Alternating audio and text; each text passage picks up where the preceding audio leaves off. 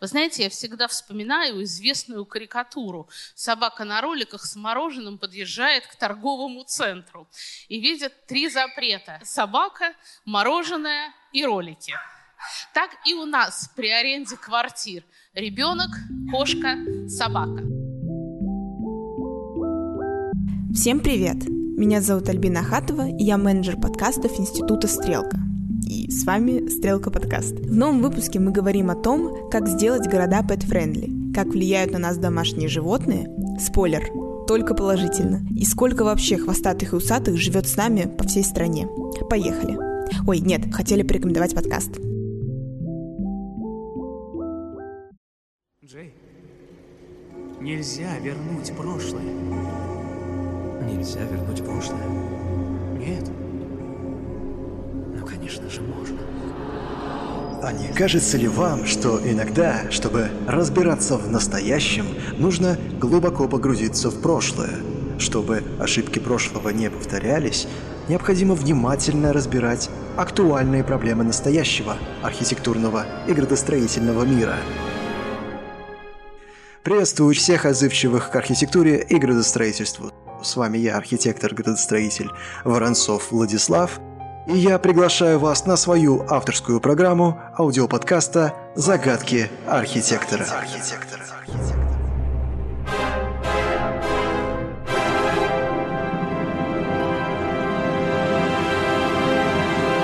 Ссылка в описании.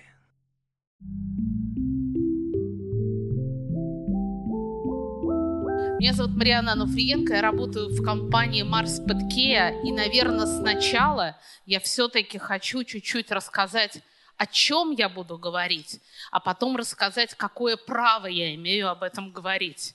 Потому что, в принципе, каждый, наверное, может порассуждать о том, что такое pet-friendly культура и что такое pet-friendly город. Я не очень люблю англицизмы, но pet-friendly – это такая дружелюбная среда для домашних животных, проще сказать по-английски. Поэтому давайте сейчас будем говорить все-таки pet-friendly. Мы поговорим с вами о том, как создать pet-friendly город и почему Москва может быть pet-friendly городом. А еще мы с вами поговорим, что от нас, как от жителей этого города, может понадобиться, и что мы можем дать этому pet-friendly городу. Я на протяжении долгих лет, ну, будучи ветеринарным врачом, естественно, у меня были и кошки, и собаки, и сейчас есть кошка, но скажу вам, что вообще не понимаю, как это можно жить без животного дома. И все члены моей семьи это разделяют мнение. Но, тем не менее, создание pet-friendly городов – это, мне кажется, чуть-чуть про будущее, чем про настоящее.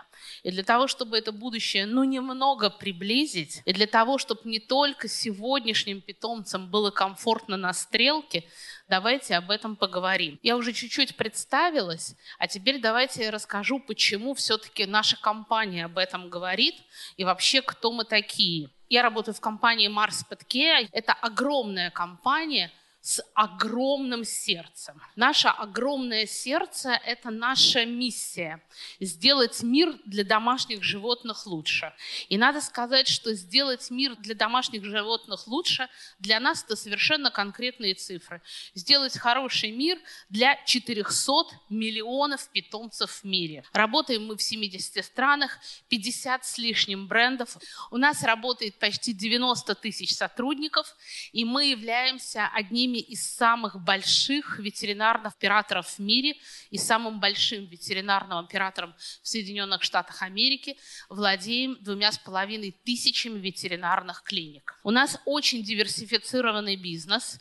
В России присутствуют все четыре ветки нашего бизнеса.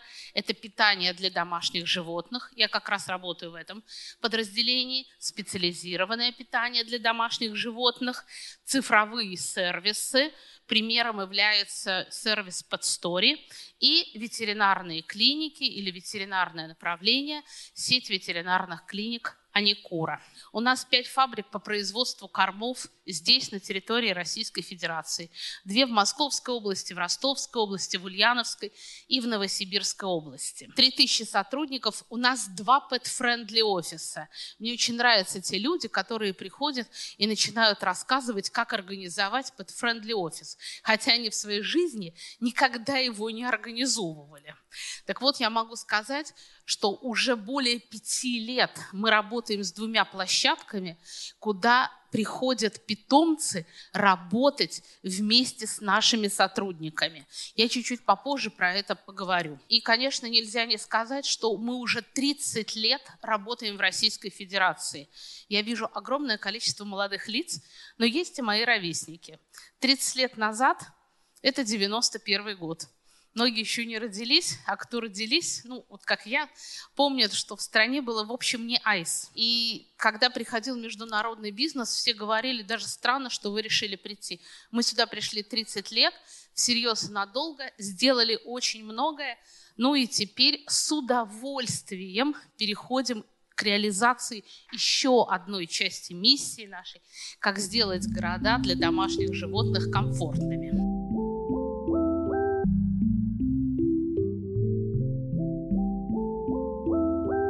Что очень важно для нас, мы сами семейная компания, одна из самых крупных в мире, кстати. И мы хотим разделить все наши ценности с самыми нашими близкими, с нашей семьей. Давайте немного статистики. Я надеюсь, она вам будет интересна с одной стороны, а с другой стороны, может быть, даже неожиданно. пятьдесят девять процентов семей в России имеют в доме кошку или собаку. В абсолюте это выглядит так. семьдесят миллионов взрослого населения в России из ста двадцати, это все люди старше четырнадцати лет, все люди с паспортами, называют себя или кота, или собаковладельцем. И это действительно так. шестьдесят процентов семей. Цифра серьезно выросла за последние три года. И надо сказать, что рост этой цифры – первый индикатор того, что в стране драматично изменилось отношение к мелким домашним животным. восемьдесят семь владельцев кошек и восемьдесят пять владельцев собак рассматривают своего домашнего питомца или как члена семьи, или как компаньона, или как ребенка. Это, конечно, сложно с точки зрения смысла различительности, но все-таки давайте попробуем. Если это один из нас, это член семьи. Если это компаньон по прогулкам, это ну, компаньон. А если это ребенок, это ребенок. При этом надо сказать, что разные члены домохозяйства, разные члены семьи могут по-разному воспринимать своего питомца. Вот могу сказать, что, например, моя мама воспринимает нашу кошку как ребенка. Я воспринимаю как члена семьи. А супруг ее воспринимает как компаньона. Он с ней просто разговаривает. Еще очень важные цифры. В абсолюте в России проживает почти сорок один миллион кошек. И двадцать два с половиной миллиона собак. Мы, конечно, кошачья страна, хотя, понимаешь, потенциал собаковладения в России очень высок. Сделаем такой зум на Москву.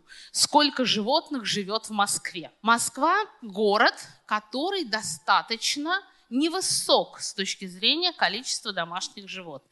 У нас проживает два миллиона кошек и миллион собак. Если учесть, что Москва – это пятнадцать миллионов населения, это означает, что это примерно шесть миллионов домохозяйств, ну, можно предположить, что есть сложности и барьеры к заведению собак, ну и кошек в том числе. Не будем долго друг друга мучить вопросами. Основной ответ следующий. Очень много арендного жилья в Москве. И, как правило, люди не готовы сдавать жилье с маленьким ребенком, с собакой и с кошкой. Вы знаете, я всегда вспоминаю известную карикатуру. Собака на роликах с мороженым подъезжает к торговому центру и видит три запрета: собака, мороженое и ролики. Так и у нас при аренде квартир: ребенок, кошка, собака. Как сделать, чтобы это стало по-другому, чуть позже, во второй части того, что я буду рассказывать. А вот цифра, которая меня очень вдохновляет и на самом деле явилась для меня откровением. В двадцати процентах московских семей живет и кошка, и собака. Это означает, что если человек влюблен в животное, то вероятнее всего будет или несколько животных, или двойное владение домашними животными. Если посмотреть чуть-чуть поглубже структуру собачьей популяции в Москве, то нас ждут еще более интересные цифры.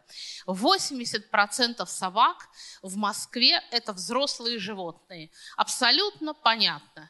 пять, три, семь, год – это все взрослые животные. Примерно по десять процентов – щенки и, что очень уважительно, животные старше семи лет, то есть животные уже такого сеньорского возраста. По состоянию здоровья подавляющее большинство животных, конечно же, здоровое. Соответственно, все решения, которые предлагает город, все решения, которые предлагают урбанисты, должны быть, конечно, направлены прежде всего на здоровых взрослых животных. Почему мы говорим про собак, когда в Москве кошек в два раза больше? Это все очень логично. Кошка абсолютно, абсолютно такое домашнее в квадрате или в кубе животных. Нет, ну, конечно, есть исключения, которые можно выгуливать на шлейке. Но присутствие животных в городе определяется прежде всего собачьей популяцией и комфортом владельцев животных и их питомцев. Вы знаете, для того, чтобы еще поднять градус нашего разговора, я их буду называть не владельцами, а родителями питомцев, как мы их называем в нашей компании. Потому что по отношению, еще раз, более восемьдесят пять процентов собак относятся к своим животным как к членам семьи, компаньонам или как к ребенку. Почему же это так? Почему так высок градус ответственного отношения и в чем магия владения домашних животных? И какие урбанистические решения могут из этого вытекать?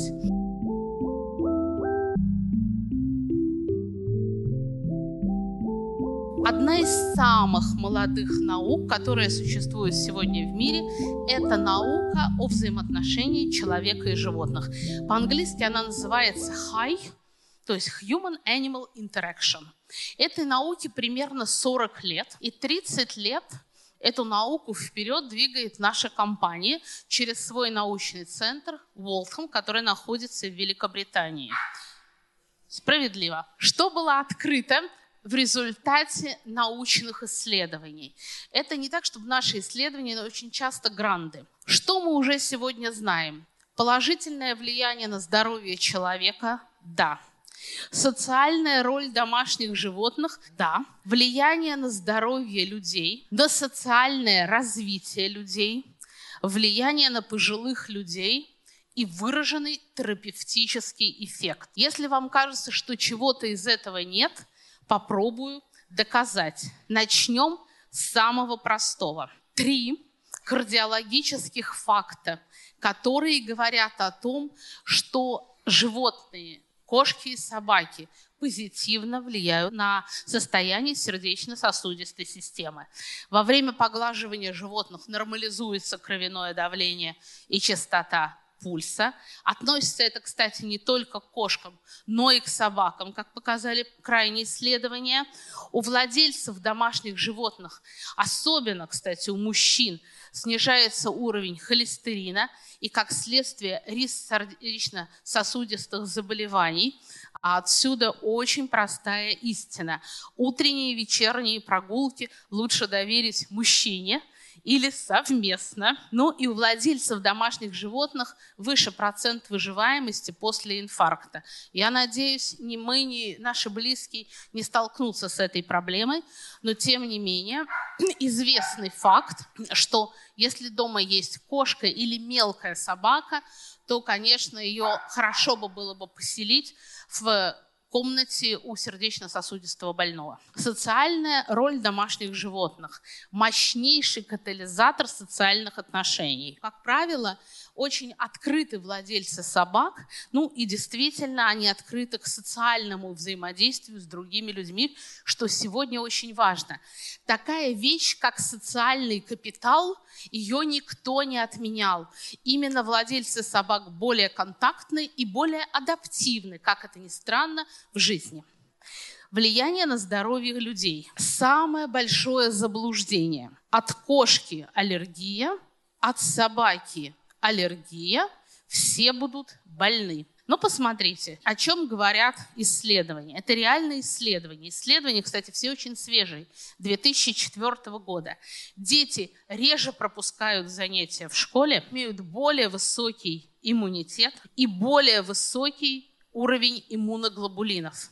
Это интересная вещь. Я думаю, что, конечно, дети не хотят заводить собаку или кошку по этой причине, но если в семье есть собака или кошка и есть ребенок, то есть шанс, что школьных прогулов будет меньше по причине простудных заболеваний.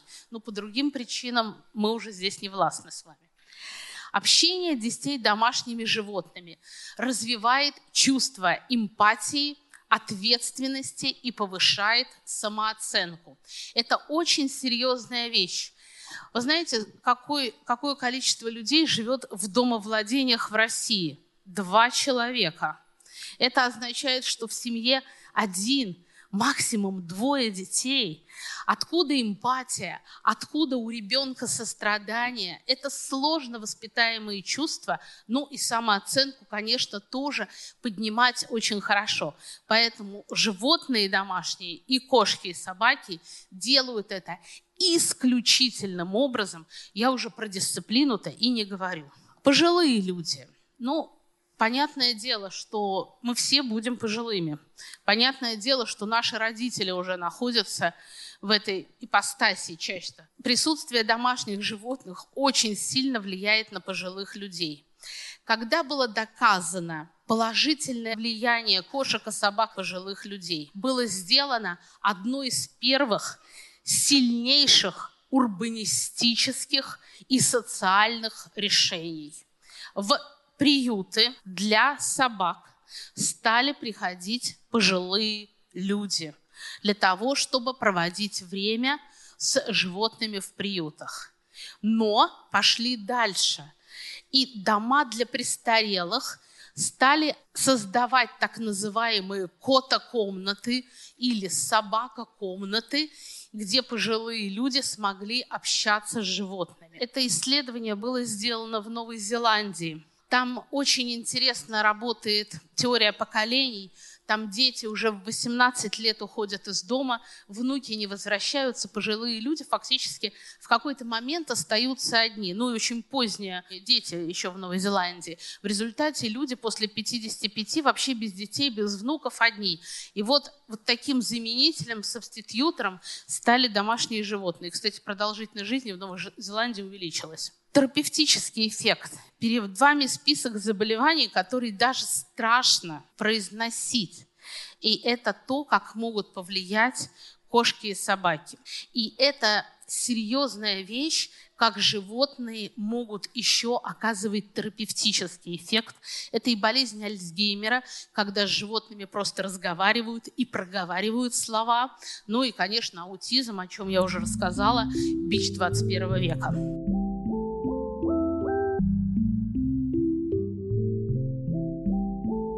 Ну а теперь давайте все-таки посмотрим, почему pet-friendly тематика актуальна в России. Потому как исследований на эту тему ноль. И мы с вами можем только эмпирически подумать, что мы устроены так же, как весь мир. Ну, начнем с того, что российские СМИ на протяжении последних двух лет активно муссируют тему pet-friendly.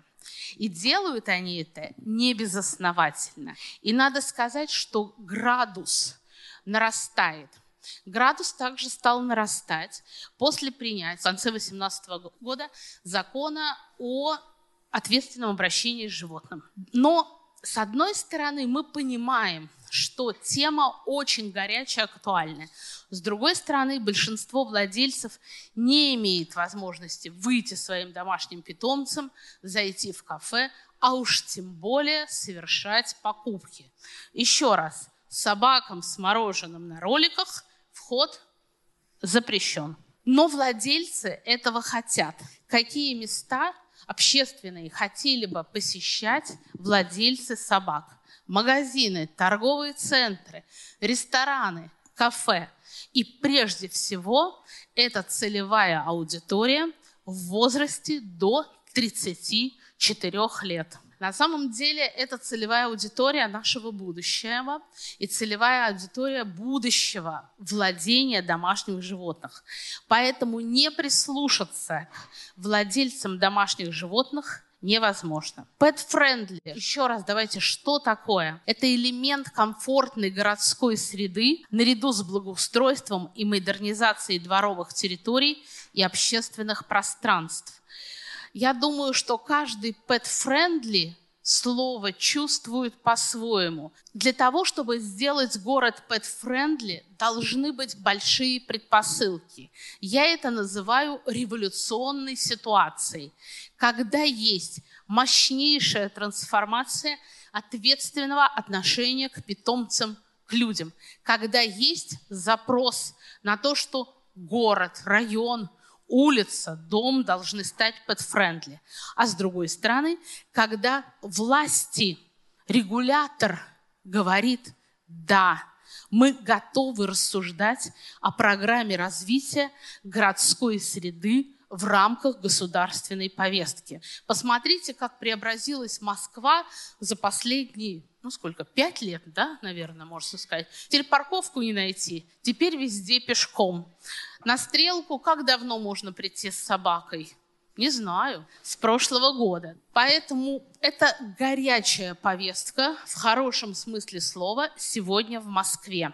И дай бог, чтобы эта горячая повестка преобразовалась в делах. Мы хотим использовать вот эту возможность, готовность города, готовность горожан, то есть нас с вами, и сделать город pet-friendly. И поэтому переносим международный опыт на российскую почву. Что за международный опыт? Что будем переносить? Программа называется Better Cities for Pets. Лучшие города для домашних животных. Это глобальная программа нашей компании Mars Petcare, направленная на создание благоприятных условий для владельцев домашних животных в городе. Программа родилась в штате Теннесси, городе Франклин. Когда я туда попала, я даже не знаю, можно ли так говорить, мне показалось, что это in the middle of nowhere, потому что везде только, ну, такая саванна, небольшое количество асфальтовых дорог, и все, что я знала про Теннесси, это столица кантри-музыки. Но я еще узнала, что у нас там находится наш американский офис. И как раз наши коллеги решили сделать из не очень большого города pet-friendly город. Они вышли на улицы и опросили жителей Теннесси. семьдесят девять процентов из них высоко оценивают возможность находиться со своими питомцами в различных заведениях. Это кафе, рестораны, торговые молы, даже про церковь говорили. Не уверена. И шестьдесят пять процентов отмечают, что животные помогают налаживать социальные связи. В сердце программы модель Better Cities for Pets. Мне нравится десятка, в которой находится город, комфортный для проживания мелких домашних животных. Эта модель была разработана в содружестве с ведущими урбанистами, экспертами помощи животным, находящихся в приютах, и Ассоциацией мэров малых городов Америки. Про урбанистов все понятно, нужно искать урбанистические решения. Почему специалисты в области содержания животных в приюты? Ну, мне кажется, здесь не надо долго объяснять.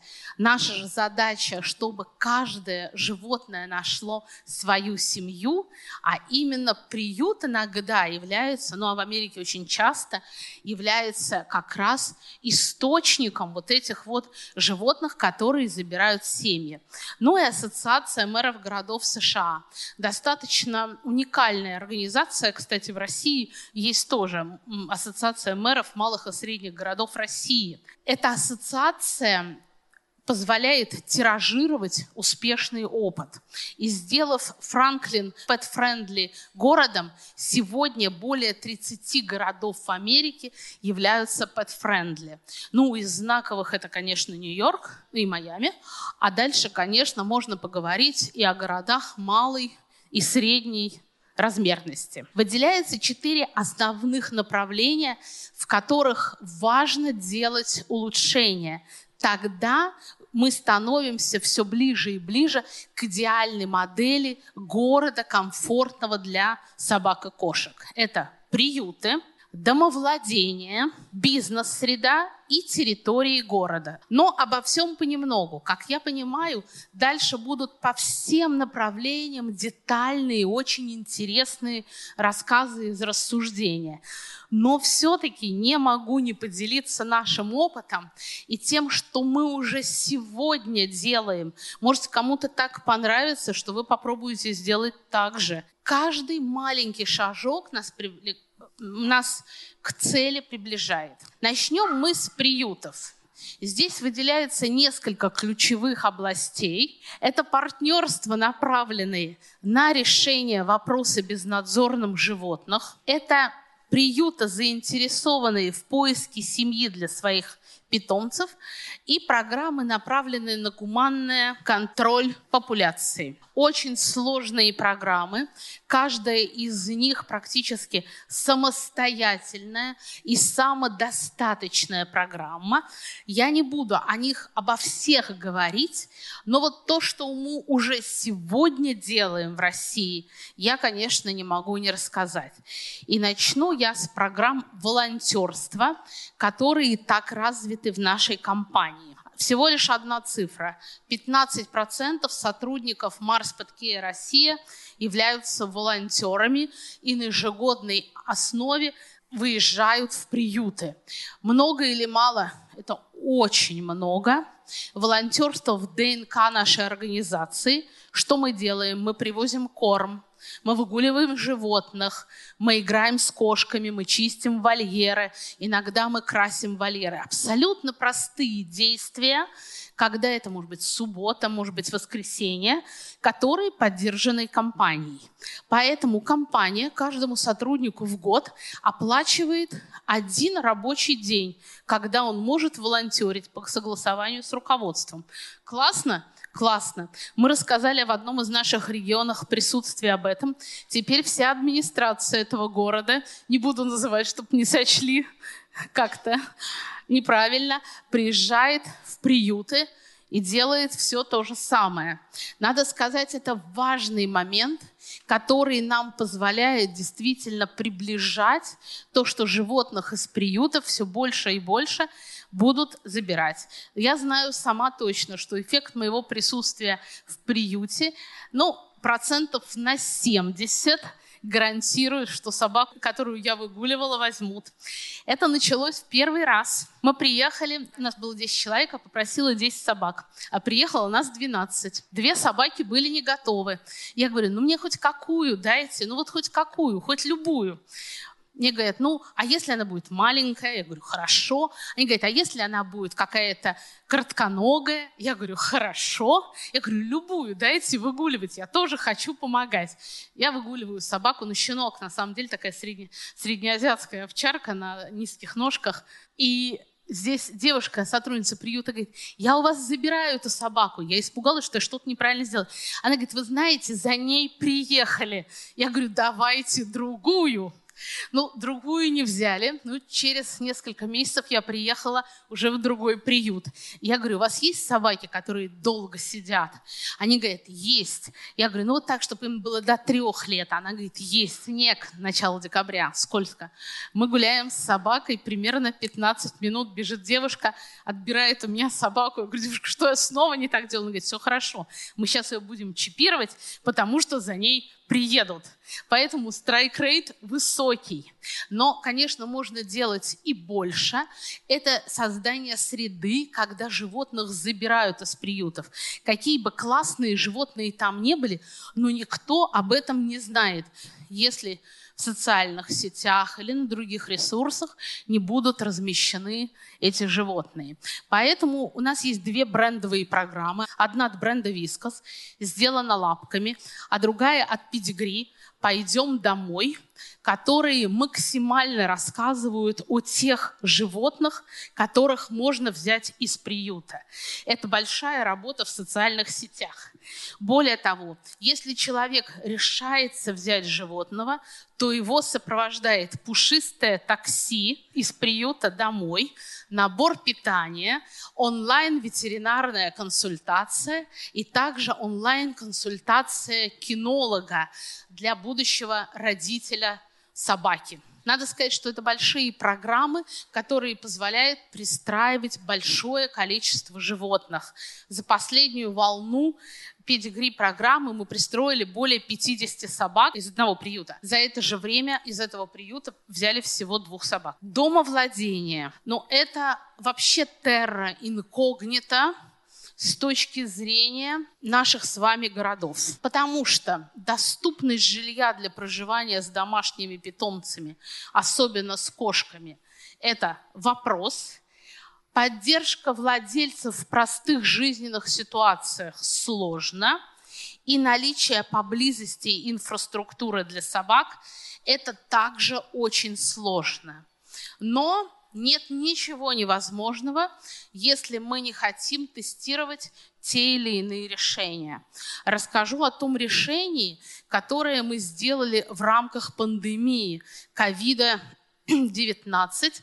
Это апрель, май и июнь прошлого года, когда с собакой, конечно, было хорошо погулять, но был шанс, что человек попал в больницу или это пожилой человек. Вот это была самая острота. И мы запартнерились с сервисом «Собака-гуляка» и предоставили более четырехсот бесплатных выгулов. Вы знаете, после этого я была на одном из форумов «Мы вместе», где нам вручали почетную грамоту и почетный знак за разного рода активности во время пандемии. И ко мне подошла женщина поблагодарить лично. Это был человек, который воспользовался этим сервисом. Она говорит, я две недели провела в больнице, было некому гулять с собакой.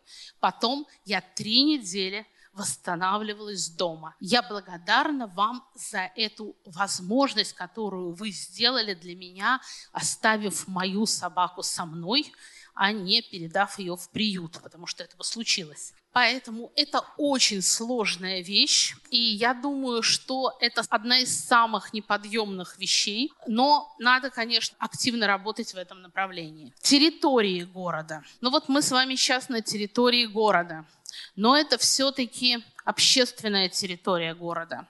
А в основном мы говорим о территориях города, которые учитывают потребности питомцев при проектировании города, парков и других зеленых зон. Все это должно поддерживать инфраструктуру, обеспечивающую здоровье для собак и кошек и жителей, а также люди должны понимать, что ожидать это питомцев в общественных местах. Это очень сложная ситуация. Понятное дело, что у нас существует определенная историческая память, когда страна строила жилье, прежде всего перемещая людей из бараков и коммуналок в хрущевке. И когда строили хрущевки, было не до организации территорий для собак, уж точно. Да и позже было не до этого. Поэтому как сделать так, чтобы грамотно и правильно инкорпорировать, например, площадки для собак, это большая задача. Впервые мы это попробовали в две тысячи семнадцатом году. Не в Москве, а в Ростове-на-Дону. Мы построили шесть площадок для собак в Ростове-на-Дону. Они все находятся в парках Ростова-на-Дону и сделаны вместе с администрацией города. Знаете, что произошло дальше? Дальше владельцы собак взяли ответственность за эти площадки, за их уборку, за поддержание заборов, всех дрессировочных элементов и так далее и тому подобное. И не проходит месяца, чтобы мы не получали запрос из Ростова-на-Дону: сделайте нам еще одну площадку, потому что это действительно классно и удобно. И мы подумали, а почему бы не сделать такую практику в Москве? Мы находимся, можно сказать, почти на низком старте, что попробуем это сделать в Москве. И нам кажется, что это будет здорово, интересно и оценено москвичами, так же, как и жителями Ростова-на-Дону. Бизнес-среда. Здесь ключевые области очень понятны. Это бизнес способствует пребыванию с питомцами в кафе, магазинах и прочих местах. Вы знаете, если спросить у владельца летней веранды: вы желанный посетитель? Они скажут да, потому что ваш чек будет почти на шестьдесят процентов выше, чем чек человека без животного. Это с одной стороны. А с другой стороны, ваше животное еще принесет дополнительный трафик. Ну это же умилительно, ну правда. Поэтому здесь не надо никого убеждать, кроме Роспотребнадзора. Путешествия совместно с собаками и кошками должны быть доступны и удобны, и возможность приходить в офис вместе со своими питомцами. Начну с путешествий. Вы знаете, мне очень нравится инициатива Сапсана, который в каждом вагоне выделил dog-friendly и cat-friendly места для перевозки животных. Мне реально нравится эта история, когда вместе с тобой, практически у тебя на коленях, едет собака твоя или кошка, и нет никакого неудобства ни для вас, ни для животного. Ну, а если говорить про офис, то тут, вы знаете, уже все. У нас два pet-friendly офиса, один в Новосибирске, другой в Москве. Мы их открыли и всячески продвигаем культуру pet-friendly. Легко продвигать, сложно. Вы не поверите, у нас даже существует pet-friendly клуб бизнесов, которые хотят у себя сделать pet-friendly офис. Мы очень долго рассказываем, что такое законодательство в этой области и чем отличается законодательство Москвы, например, от Новосибирска, если кого-то интересует. Но главный стопер – это же, конечно, арендодатель или так называемый landlord. И нужно иметь амбассадоров кошек и собак в офисе. Нам полегче. У нас работает много ветеринарных врачей. У нас даже есть амбассадор по кошкам и амбассадор по собакам, которые разбирают различного рода конфликтные ситуации. Помню одну из них. Собака украла у генерального менеджера яблоко. На самом деле это классно, потому что понятно, что доступ, открытый офис и все.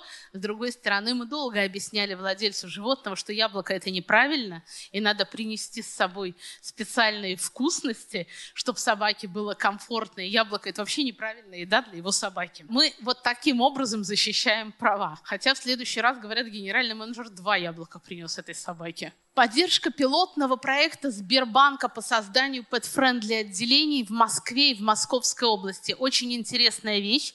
Есть исследование Сбербанка, которое показало, что во время прогулок люди с собаками готовы были бы войти в Сбербанк для операций, но, к сожалению, это сделать невозможно. Оказалось, что посетители Сбербанков с животными – это такие же желаемые посетители, как посетители кафе и торговых центров с животными. И Сбербанк сделал тестовый проект, и сегодня работает несколько таких отделений. И создание рейтинга pet-friendly кафе и ресторанов с брендом Cesar. На сайте Cesar точка ру можно найти этот рейтинг. Да, малому бизнесу не просто в период ковида, но все-таки летняя веранда позволяет серьезно работать с pet-friendly верандами, прежде всего, да, как с pet-friendly кафе. Я уже сказала, почему это важно для владельцев бизнеса, почему это важно для родителей собак. Это тоже важно. И вот вы знаете, когда я бронирую какую-нибудь веранду или ресторан для встречи с друзьями, я всегда смотрю, она pet-friendly или нет. Вот если да, я сразу начинаю бронировать. Для меня это прямо вот лишний клик в то, что я должна поддержать этот бизнес. Ну, правда, если мне не понравилось, то второй раз я, наверное, поищу другую веранду, но для меня это очень важный триггер. Ну и в заключение, как я уже сказала, Москва имеет все основания стать pet-friendly городом, как им стал Лондон, Париж, Токио, Нью-Йорк. Существует рейтинг pet-friendly городов всего мира. Москва не в нем. Мне кажется, это большая возможность для Москвы и большая упущенная история для Москвы. Поэтому мы будем активно создавать этот рейтинг. Мы подключили наших партнеров из Яндекса, и на основании экосистемных сервисов Яндекса вычисляем pet-friendly индексы для приютов, для бизнесов, для парков и для домовладений. Я думаю, что в следующий раз, как только мы агрегируем эти данные, мы с вами с удовольствием поделимся. Но мое внутреннее ощущение, что Москва должна иметь, имеет очень высокий потенциал с точки зрения создания pet-friendly городов. На сегодня это все. Подписывайтесь на Стрелка Подкаст, ставьте нам оценки и пишите отзывы. Обратная связь очень важна для нас. Услышимся на следующей неделе и пока-пока!